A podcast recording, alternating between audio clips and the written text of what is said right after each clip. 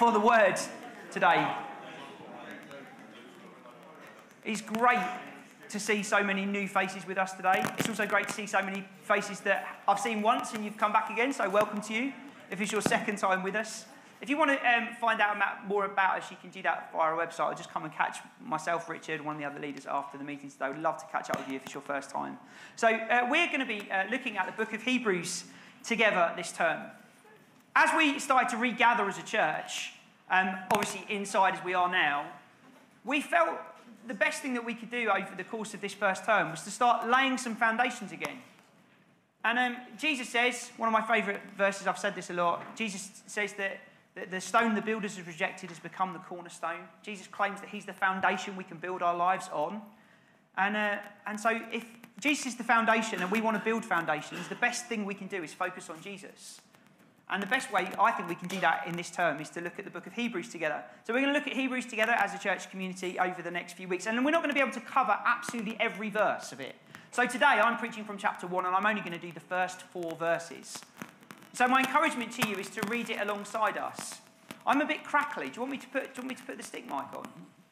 Would that help? Oh, okay. Sorry about this. Try that. Is that any better? Sorry, you, you won't want to listen. No, it's dreadful. Let me have the stick mic. Let's just get on.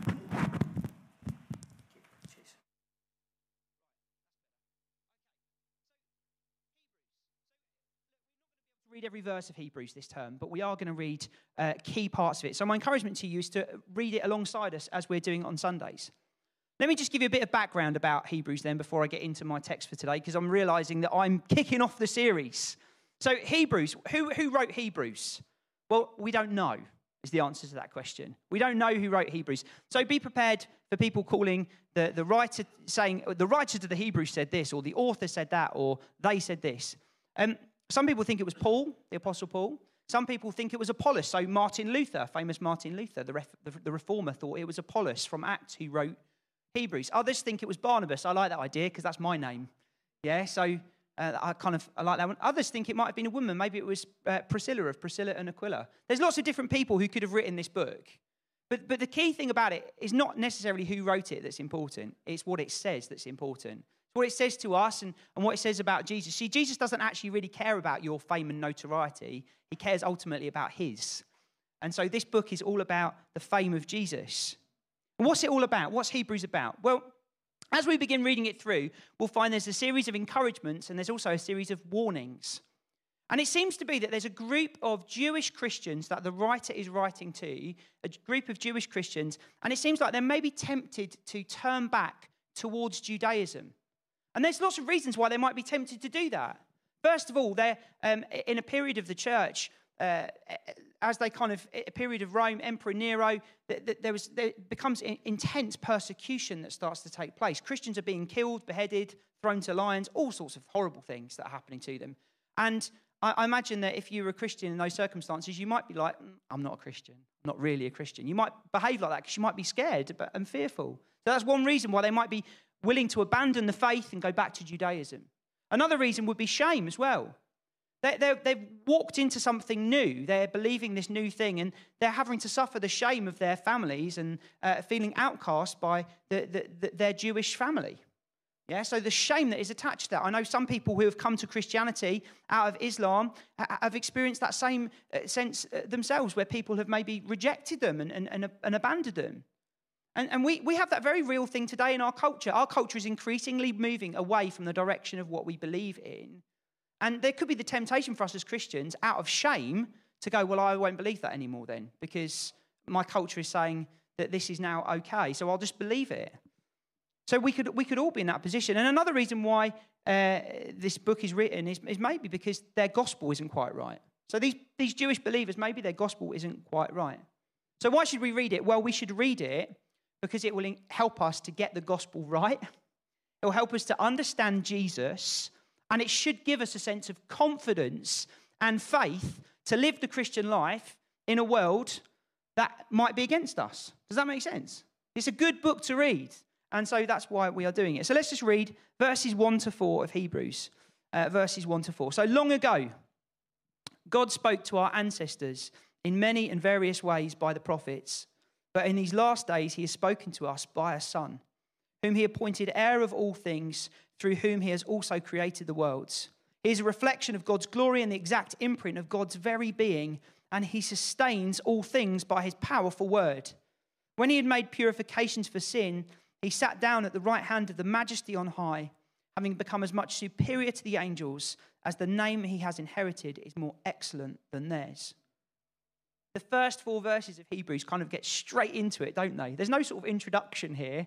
Long ago, sort of starts off. Straight away, it comes into it. It's really interesting that the whole book, you could read it in one sitting, and it almost sounds a little bit like a preach or a series of preaches on the same topic. And these first four verses actually explain what the whole book is about. In kind of classic Jewish preaching style, so, Jewish preachers would have started their preach by saying everything they were going to say very concisely, and then they would have expanded it. And that's what we get here in these first four verses. And in the first thing that the, the, the, the author says is that long ago, God spoke to our ancestors in many and various ways by the prophets, but in these last days, He has spoken to us through a Son. He spoke to us through messengers, but now He sends His Son. It reminds me of uh, the, there's a parable in Luke 20 Jesus told these par- parables, stories that taught a deeper meaning. Okay, so if you don't know what a parable is. So Jesus told this parable in Luke 20, and it's, it's the story about a, a vineyard owner. And the vineyard owner um, decides that he's going to go off on a long journey, and he doesn't want to leave his vineyard just to go to rack and ruin. So what he does is he rents it out to some people. And it seems to be that within the agreement that they've had, the rental agreement they've got, that when the harvest time comes, the owner can take some of the produce. So, anyway, harvest time comes and the workers have been busy, the, the grapes have grown, and the, the, the owner sends a messenger. And the messenger comes to the vineyard, and the owners of the vineyards, sorry, the, the tenants of the vineyard beat and kill the messenger. It's a bit outrageous, isn't it? They've just hired this vineyard and they kill the messenger. We're not going to give you anything. We're not going to listen to you. So the owner sends another messenger. Lo and behold, they do exactly the same thing to the second messenger. They beat and kill the messenger. So the owner sends his son, and the son comes. And the tragic thing about the story that Jesus tell, tells is that they kill him as well. And Jesus is pointing towards himself in that. And Jesus is saying, Look, God has sent prophets, messengers, but you didn't listen to them. And now he's sending me, his son. Are you going to listen to me? There's a key question here, right at the start of Hebrews for all of us. Are we going to listen to Jesus? Are we going to listen to, to what he has to say? And there's an interesting thing, though, about the Son. Okay, and this is the key thing I want to talk about today. There's an interesting thing about the Son here. The Son of God, as presented here, is not like a human son.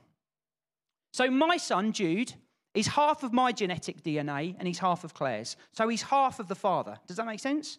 Yeah, the same that I'm half of Graham or you're half of uh, either one of your biological parents, whoever that is. It's true of all of us. Jesus isn't half of God. Okay? And to, to, to think such is to, is to completely get Jesus' character wrong.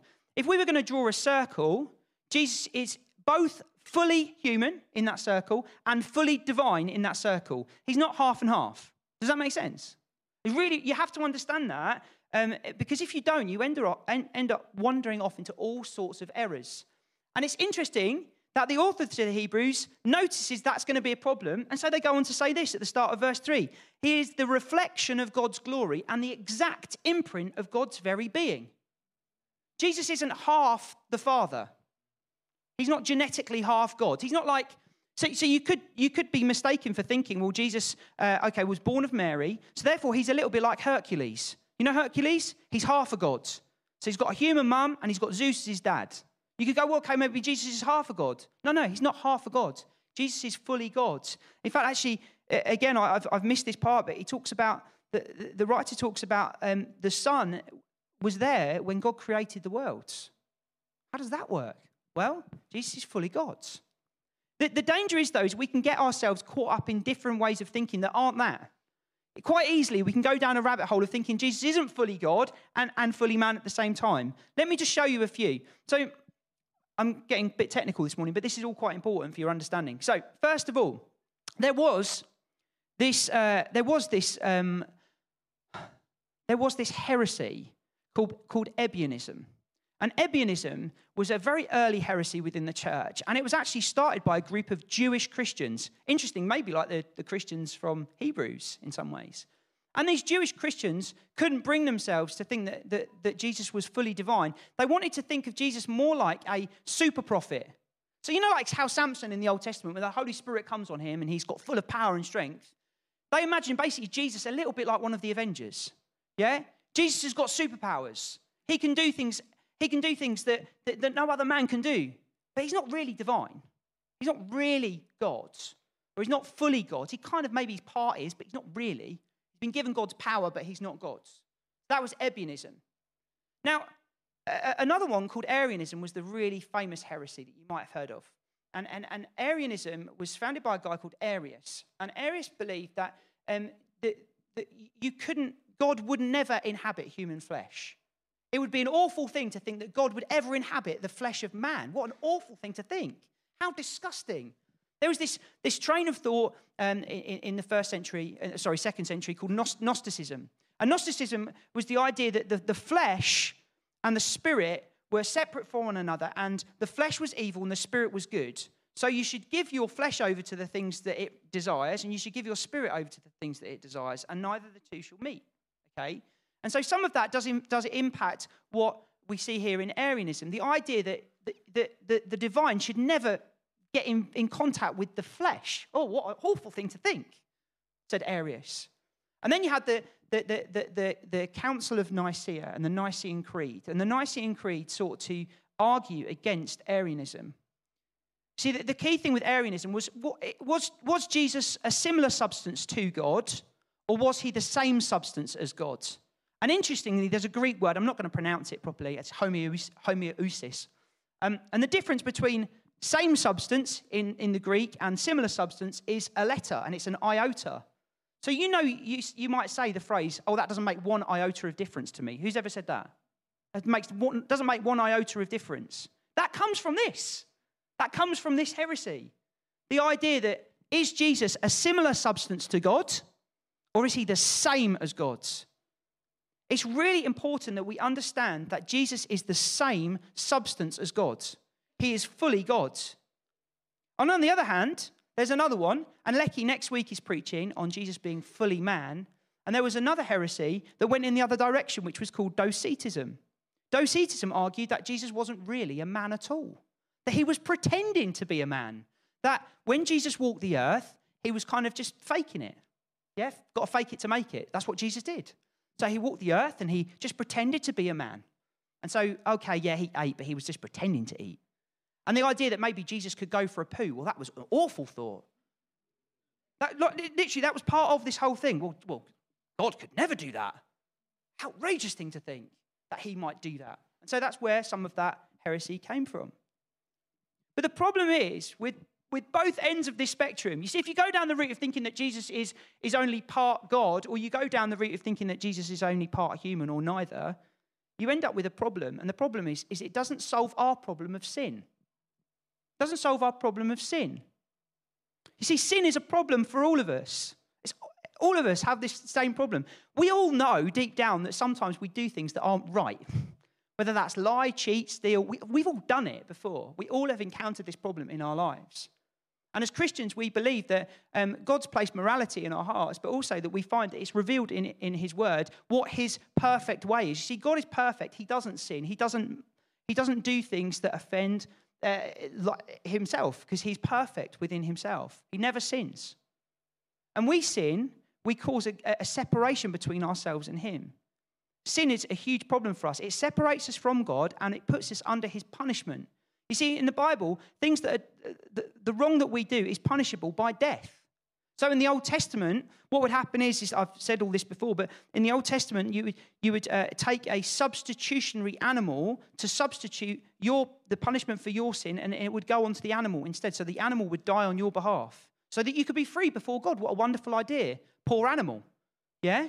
Lots of dead goats and sheep around everywhere because everybody was sinning all the time. And so we needed somebody to turn up to be our substitute, somebody who could live a perfect life without sin. And that man is Jesus. So Jesus comes up. Jesus, the man, lives a perfect life without sin. Jesus, the man, suffers It's why it's important that he's a man. Jesus, the man, suffers. You see, if you, if you were a, a, a, a, um, docetist, Jesus didn't really suffer. Well, Jesus needs to suffer and die for our sin. That's what the Bible teaches us. We need Jesus to die and suffer for our sin so that we might be free from the punishment that we deserve. We need him to be our substitute. And secondly, we need him to be fully God. Why, why does it matter that Jesus is fully God? Well, look, unless Jesus is fully God, he can't forgive sin. There's a story at the start of Mark, very, very important story at the start of Mark's gospel. It sets the scene. And in this story, you'll have heard it before. In fact, actually, ironically, Jazz spoke on this when she came and spoke here in April. The, the, the, um, the, the, the story about the paralyzed man being lowered through the roof to be healed by Jesus. Remember this story? So the guys bring him on a mat. They make a hole in the roof. You'd be so annoyed, wouldn't you? Imagine it. Imagine you. Sorry, I'm going completely off piece. But imagine if you were at home and somebody made a hole in your roof. You were like, "What are you? What on earth are you playing at?" You'd be so cross. So, so Jesus, they, they make this hole through the roof and they lower this guy on the mat. And what does Jesus do? Your sins are forgiven. What? Your sins are forgiven? How dare you say that? Only God can forgive sins, is what all the Jews say. You blasphemer, Jesus. Only God for, can forgive sins. And he's like, Yep, that's right. Only God can forgive sins because he is fully God. You see, if, if he's not fully human, he can never suffer. And if he's not fully God, he can never forgive sins. We need him to be both fully man and fully God. It's incredibly important. You see, Jesus frees us from the consequence of sin, which is eternal separation from him, so that you and I can know him forevermore. If you want to follow Jesus, it means that your sins will be forgiven and your conscience cleansed, purified from sin, as the writer to the Hebrews goes on to say. See, it says here, doesn't it, that he is the reflection of God's glory and he made purifications for sin. And now, in closing, what happens now? Well, Jesus is now sat somewhere. He sat at the right hand of the majesty on high. What does that mean? Well, you'll, time and time again in Hebrews, you'll see um, allusions to Psalm 110. Psalm 110 is a messianic psalm proclaiming what's going to happen in the future with Jesus. Jesus is seated at the right hand of the majesty on high. The right hand was the position of power and authority given to somebody. Joseph is given Pharaoh's right hand. The right hand is the position of power and authority. Power and authority. And he has been given a name that is high and far above all other names. So much so that we shouldn't worship anything else, whether that's angels or Moses or the devil, anything else. Jesus' name has been made superior to all of those things, writes our author. We need to understand that this is key information for us in how we live our lives. Now, many people will say about Christianity if there is a God, where is he? Where is he? Where's he been the last year? Hey, coronavirus. Where's God been? Where's God been with all the sin in my life? Where's God been with all the things that have gone wrong to me? Where is he? And then we can just point people to Jesus and we can say, Here's God. He has come. He has come and He's made a way for us to know Him and to, to have a relationship with Him. Yes, not in its fullest sense yet, but we believe as Christians Jesus is coming again. And at that point in time, it will be entered into all its fullness of His authority and power. We live in the season of the now and the not yet. So it's incredibly important that we understand that Jesus has the superiority over everything. And so, my question for you this morning as we close have you got a mis- misunderstood view of Jesus? Are you treating Jesus more like he's fully man or more like he's fully God? If you treat him more like he's just, a, if you think he's just a man and he's not really divine, you might think that you can do everything that Jesus can do. And you need Jesus. You need him to be fully God for you. You know, if you think he's, he's just pretending to be human, then how can you understand that he suffered just the way that we suffer? We need to know this information, it's important to us. I just would encourage you are you giving Jesus the superiority he deserves in your life? Are you giving Jesus the superiority that he deserves in your heart? Are you allowing him to be your king and your savior? Is that where you're at today, this morning? Are you at a point where you're going, You know, start of a new term. Have you even given this any thought ever? Maybe you haven't. But there's the key thing for you this week. Think about Jesus and think about who he is. Is he the king on the throne in your life? Or is he second best? Is he just a man that doesn't really deserve much attention? Or are you going to listen to what he says and pay full attention to it? Let's pray as we close, shall we?